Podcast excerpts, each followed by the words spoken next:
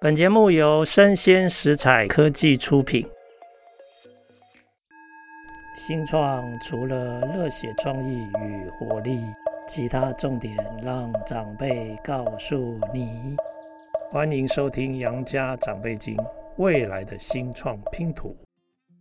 大家好，我是杨家燕。我今天想为各位听众介绍一个很棒的节目。主持人是陈玉萍医师，也是台湾推动顺势生产，就是温柔生产的先行的这个行动家啊。那顺势生产的概念是这样，其实我们在生产的过程中，目前都是站在医疗的本位立场在看待这整个流程，那这整个流程就没有办法站在孕妇的本位来思考。那其实孕妇在这个过程中，轻则不舒服不愉快，重则其实可能会留下长期影响。我们说是创伤。那我觉得陈医师他是这个领域的这个行动家以及先行者，他的节目可以从各个环节，哦，包括整个生产的这个过程，然后还有包括产后产家跟家庭的成员的关系。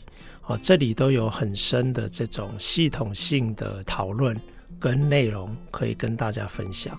那我跟大家大力推荐这个节目。大家好，今天非常高兴能够邀请到我心目中的一个女将军哦，她本身是这个妇产科医师，是，可是她却推动整个妇产科这个领域的一个变革。嗯，那个变革的行动叫做温柔生产。我们等下跟他好好聊一聊。我们欢迎陈玉平医师。大家好，家燕老师好，是很高兴今天来这边跟大家分享一些这几年做的温柔生产的方式，这样子。是，谢谢。好啊，那我请那个陈医师先介绍一下，你当初怎么走上从医这条路的？其实就很简单，就是不想念历史、地理这些文科的东西，所以高中就念了第三类组这样子。那本来也没有刻意要当医生啦。那可是大家可以知道说，那时候第三类组的第一志愿都是从医科排下来的嘛。那考上了就去念这样子，没有什么崇高的救世济人的那个。了解，就是一个聪明伶俐的学霸 哦，然后顺利的哎，就没有什么特殊想法，但是就考上了医学院这样子，啊，然后就把它念完。对对对，是。哎，那我想了解一下，医界大家都觉得是一个白色巨塔嘛，嗯，因为台湾几乎大家都说。最会念书的人都跑去，对，都跑去医界了。对，那自然有他们自己的一个系统，有他们自己的一些惯性。是是是。那你是进去多久以后开始觉得，哎，有一些东西，你觉得是不是有其他的可能性？因此，你想要走一条不一样的路？嗯哼。如果我先不讲生产，先讲妇产科这件事情，其实就蛮性别的。是在蛮长的一段时间，就是医学院里面女生其实是很少的，哦、大概 如果一百个里面大概五分之一。可是护理的领域却很却都是对对对对，哦、所以是反过来的。Okay, 对，那呃，女医师其实，在我们那个年代。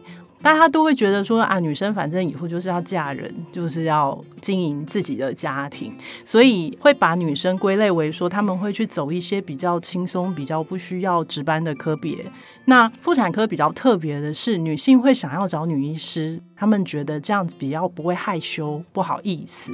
那女医师已经够少了，然后愿意选妇产科的女医师也更少了。可是这个科别却对女生在蛮长的一段时间设下的一个限制是：假设女医师招生进来了，她其实日后当主治医师的时候会跟我抢生意，就是女生会比较容易去找女生。那时候我在见习的时候，跟了一个男医师的门诊。然后他的隔壁同一个时间是一个女医师的门诊，那女医师的门诊是门庭若市，非常热闹。然后他的门诊的人数很少，一起跟他诊的学生有三个，我另外两个同学也是男生，只有我一个女生在场。可是他在门诊结束跟学生讨论的时候，一开始充满对女性患者的抱怨。那时候其实，在妇产科见习的那段时间，我觉得我看尽了。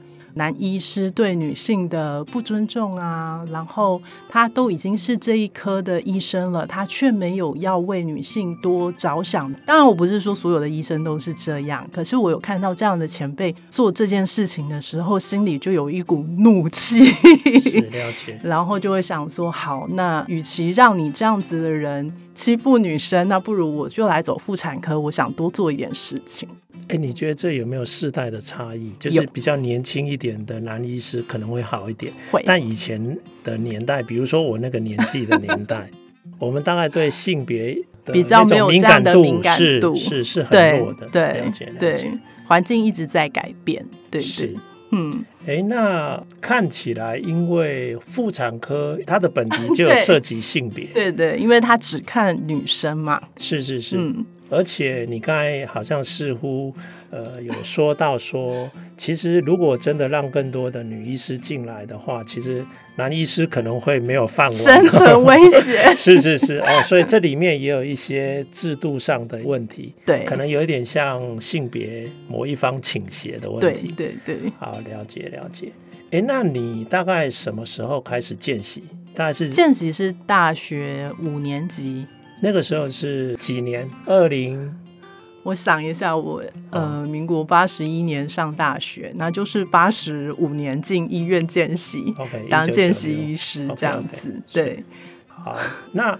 你后来慢慢发现了这些问题，但你并没有离开医界嘛？你还是继续就照大家的路一样，是就是实习，然后开始进医院工作、受训这样子。是了解，对，我我了解一个想要反抗体制的单独的力量是很有限的哈。可是那时候还没有想要反抗体制哦。是是了解了解，你只是看到很多你并不是觉得很很热同的现象，对，是，对对。那你大概到什么时候，你对这样的问题觉得越来越严重，已经到了你的临界点？嗯，比较明显的差别是念了人文社会学科研究所，对，二零一二年那时候。呃，因为我在家里带小孩已经带了五年了，这样子，然后还没有办法，因为妇产科要接生，要不分日夜的出勤。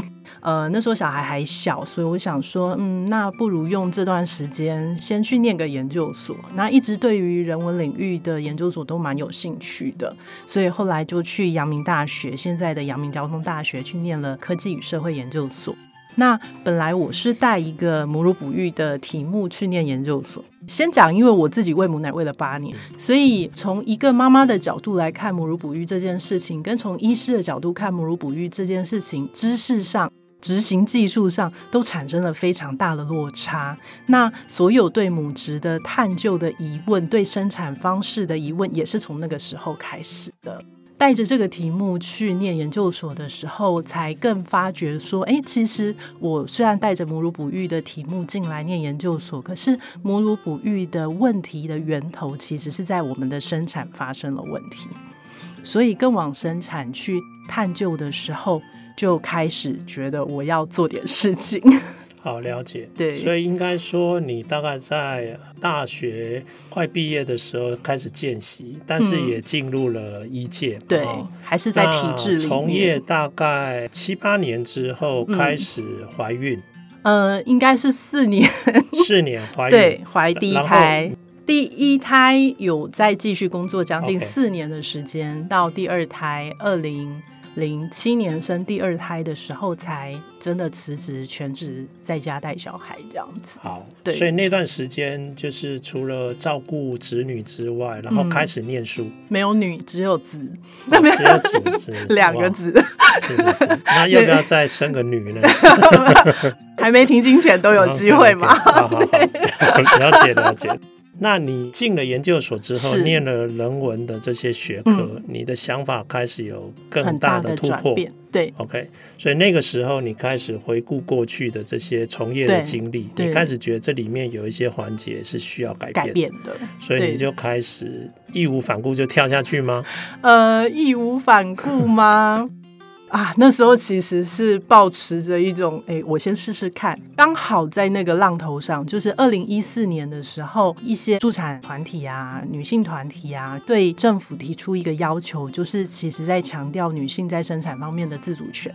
那卫福部也顺应民意，去要求妇产科医学会提出一个产妇在生产的时候可以执行的生产计划。可是卫福部这样去要求妇产科医学会的时候，妇产科医学会其实是跳起来反对的。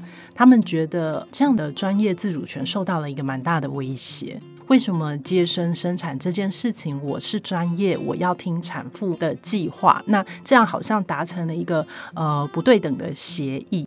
就是说，我是专业的持有的人，可是我却要听你告诉我你想怎么生。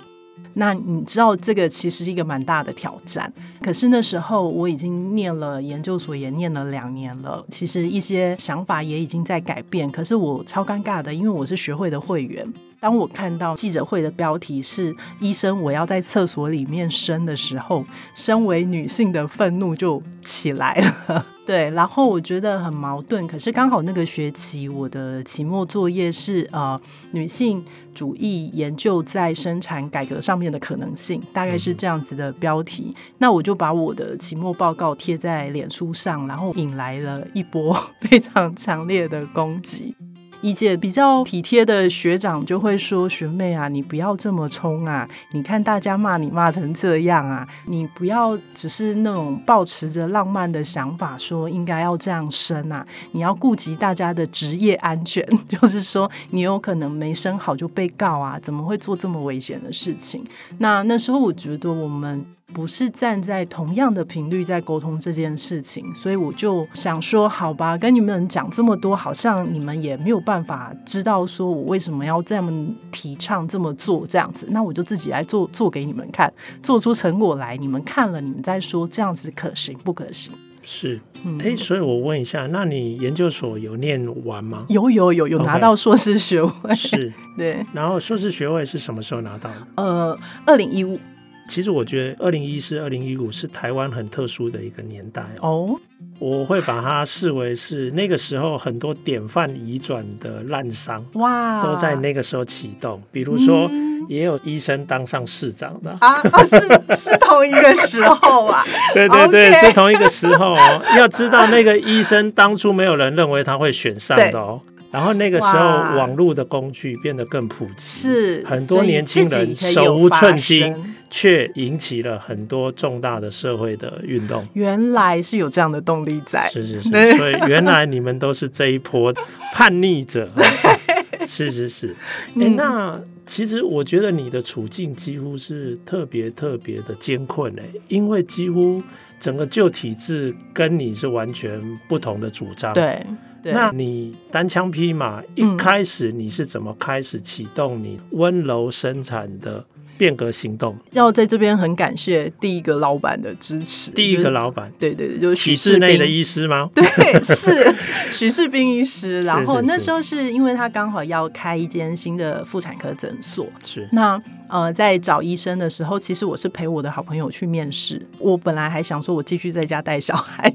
然后，呃，我陪人家去面试，我比较没压力，我就跟老板乱聊天这样子。然后我就问说：“诶，那许医师，你有没有兴趣说我们来做一不一样的生产方式？我这几年对这一方面比较有研究、有兴趣这样子。”然后居然一拍即合，许医师就说：“嗯，不错啊，我支持你去做这样的事情，虽然我不做。”可是你提出一个新的想法，或许可以为我们诊所带来不一样的气氛跟那个做法。了解，他自己不跳坑，但他可以帮你推坑，这样。对对对，对，所以就是从那个时候，然后就开始做这样子。所以非常感谢许医师的支持。那在这个嗯合作的过程里面，有没有发生一些磨合的？嗯，一定一定有很多的磨合。嗯、譬如说，最大的问题来自说，呃，老板信任我，他相信说我可以把这件事情做好，可是他还没办法相信助产师。毕竟助产师在台湾的生产场域已经消失了十几二十年。对，然后因为甚至十几年前还有一段时间是停止教育跟停止发照的，所以那时候老板就有跟我说，虽然我支持你，可是我没有办法把助产师纳到我的体制里面来，所以我才只好 成立一个好运工作室，开始做我理想中的一个助产师跟医师共同照顾孕产妇的一个模式出来。好运工作室什么时候成立？二零一六。哦，OK OK，就是毕业之后，嗯、对，然后筹划了一段时间之后开始做这件事。而且我成立好运工作室的时候，我是一个助产师都不认识。然后因为嘉燕老师刚刚有讲到网络开始就是是一个力量。那呃那时候我讲的这些事情，呃我也到助产的不知道是他们的学会的年会还是什么，分享了我的想法跟我接下来想做的事情。然后我们现在助产所的所长加代，就是在那一场演讲的时候，他说：“我好喜欢这个人，我以后一定要跟他一起工作。”所以，我成立工作室的时候，就有我们两位助产师就愿意来一起去把它建立起来。是，OK。哎，那好运工作室本身是一个商号。对，一开始是想要先用一个商业模式，因为呃，我们坊间看得到的所谓的亲子教室，其实都是奶粉厂商啦、婴儿用品的厂商或者脐带血公司这些背后有蛮庞大商业利益的团体在举办。那医院举办的，当然在。大概二十年前开始执行母婴青山医院认证之后，这些商业的就没有办法进到医院来。医院相对是单纯的亲子教室，可是所有的亲子教室背后，你说医院比较单纯，医院也是希望把产家拉到医院来生产啊，背后还是有这样子的利益，所以所有的亲子教室都是免费的。嗯然后我们那时候就一个蛮大的强调说，我们是要付费的，知识是有价的，专业是有价的。你不要呃用免费的想法来拿赠品来上亲子教室，我们要提供你你在生产的时候最重要需要的知识，我们用钱来交换。对，嗯，就从这样开始的。所以你要做跟同业主流不一样的事情，你要得到社会大众，就是市场需求者的支持嘛。对。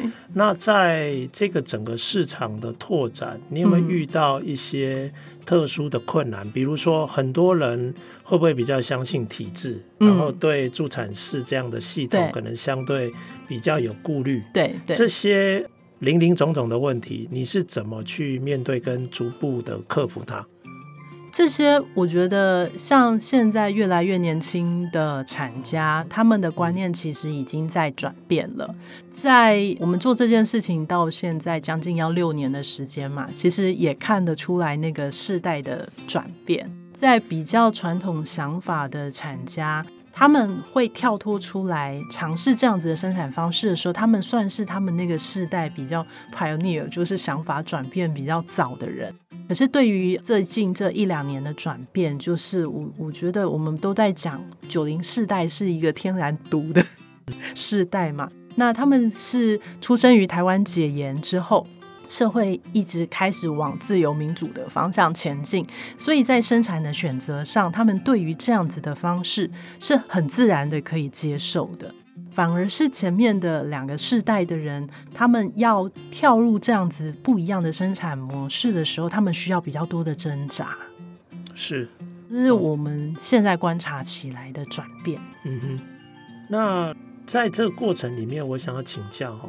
温柔生产跟现在的主流的这种嗯医院体系的生产最大的不同在什么地方？那要让产家能够接受，或者也许孕妇接受，但是他的家人可能很难接受。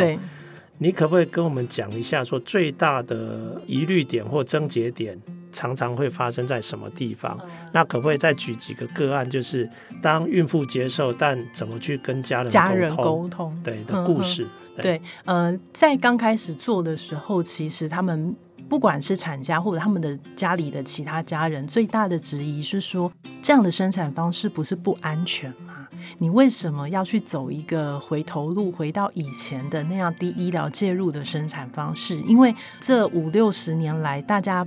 嗯，生产从居家变成到医院生产，大家崇拜的是一种医院的那个先进、进步的科学，很厉害的这些介入，然后去支撑着生产的安全。甚至产科这个特别性，就是一般坊间大家第一个想到的就是说，哎，都会建议你生产要去医院，万一生产发生了什么危险，你可以马上得到救治。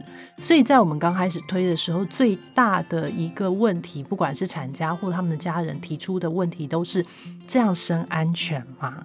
所以我们就花了很多的呃力气在产前课程的沟通，就是让他们从产前跟助产师的讨论，去得到这些跟生产相关的知识，然后去。呃，知道说，其实当我们降低医疗介入，回到产妇跟宝宝在生产过程当中应该的运作方式的时候，这样的生产其实是更安全的。所以，我们去就他们最担心的安全的这个因素，用知识补足它，让他们知道说，哎，其实你的选择是一个更安全的方法。是，嗯，哎。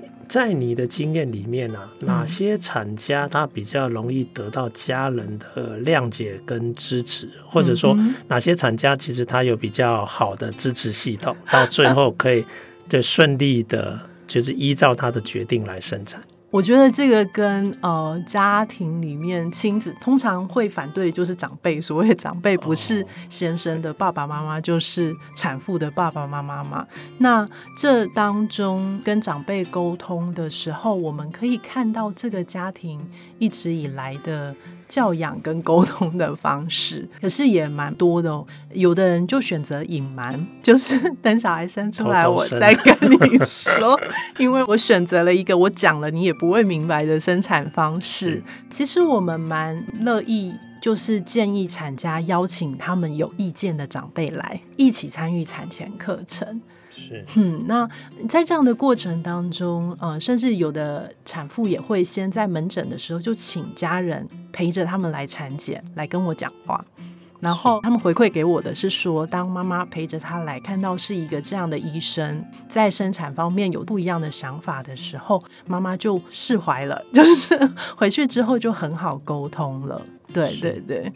其实这样看起来，因为孕妇大概现在差不多是三十，但是都会区会再长一点嘛，对，那就表示长辈应该是五六十，嗯哼，对，甚至更高嘛，哈，对 对。对，所以差不多是我这个年纪，所以可能对有些人到了这个年纪，任何人的话都不会听。好，那这样了解，哎，那这个是市场的部分，嗯，看起来越来越年轻的一代应该接受度会越来越高，对，所以等于说你的时代已经慢慢来临了，希望如此，慢慢展开了嘛。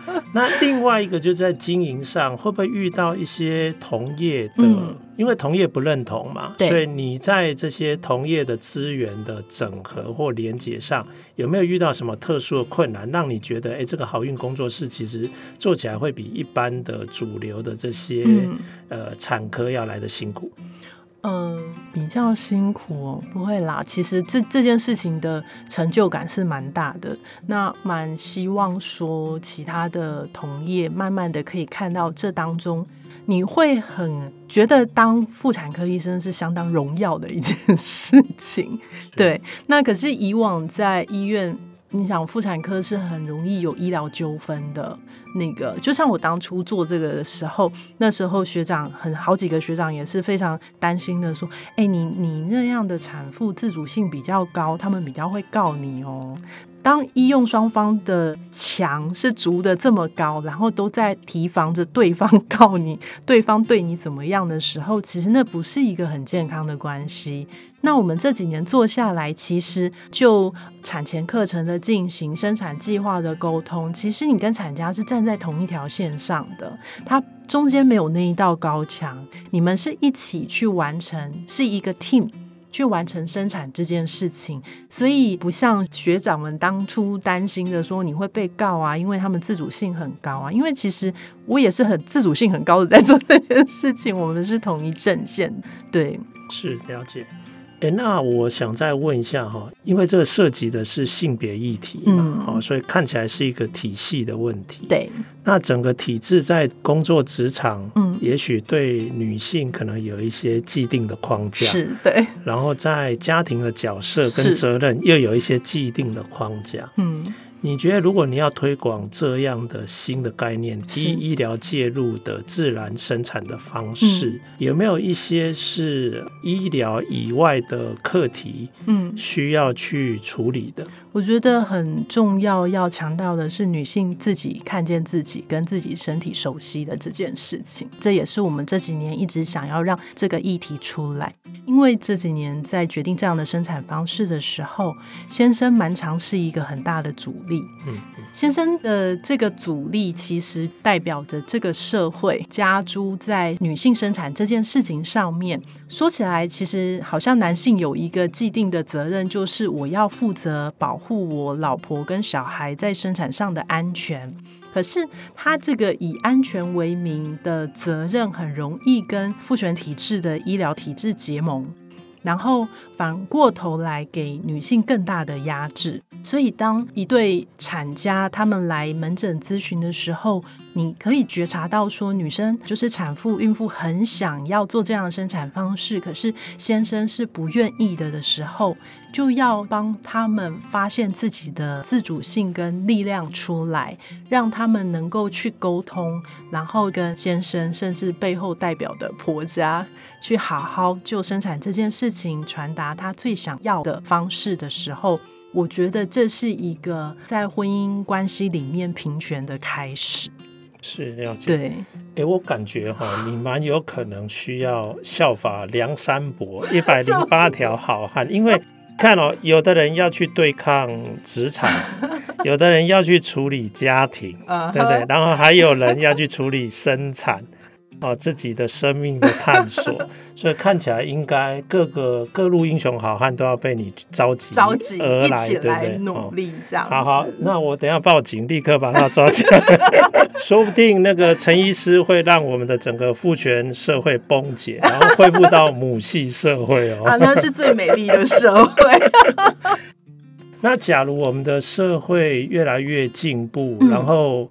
你们好运工作室的发展的空间也变大，那我想请问哈，如果你要一直持续的做下去，甚至能够鼓励医师 也可以后进也可以投入的话，那一定要有一个可持续的展望嘛？对。那我想问一下，好运工作室目前的经营状况，诶，通常要多少产家啊？你大概可以一直持续的做下去，一年来说。一年要多少产假哦？对对对，我想一下，我算一下哦。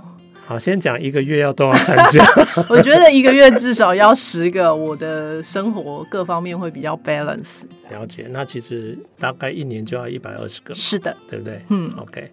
目前有办法可以到一百二十个吗？呃，受疫情的影响，这两年其实有点辛苦。Oh, okay, okay. 了解，但是在疫情之前有没有已经很接近？有，有，其实已经非常接近了。对，那我觉得疫情是暂时的啦。嗯，对。等过后，因为大家思想越来越开明。是。然后现在老实说，资讯又非常的流通，嗯、那你蛮有机会可以成为意见领袖嘛？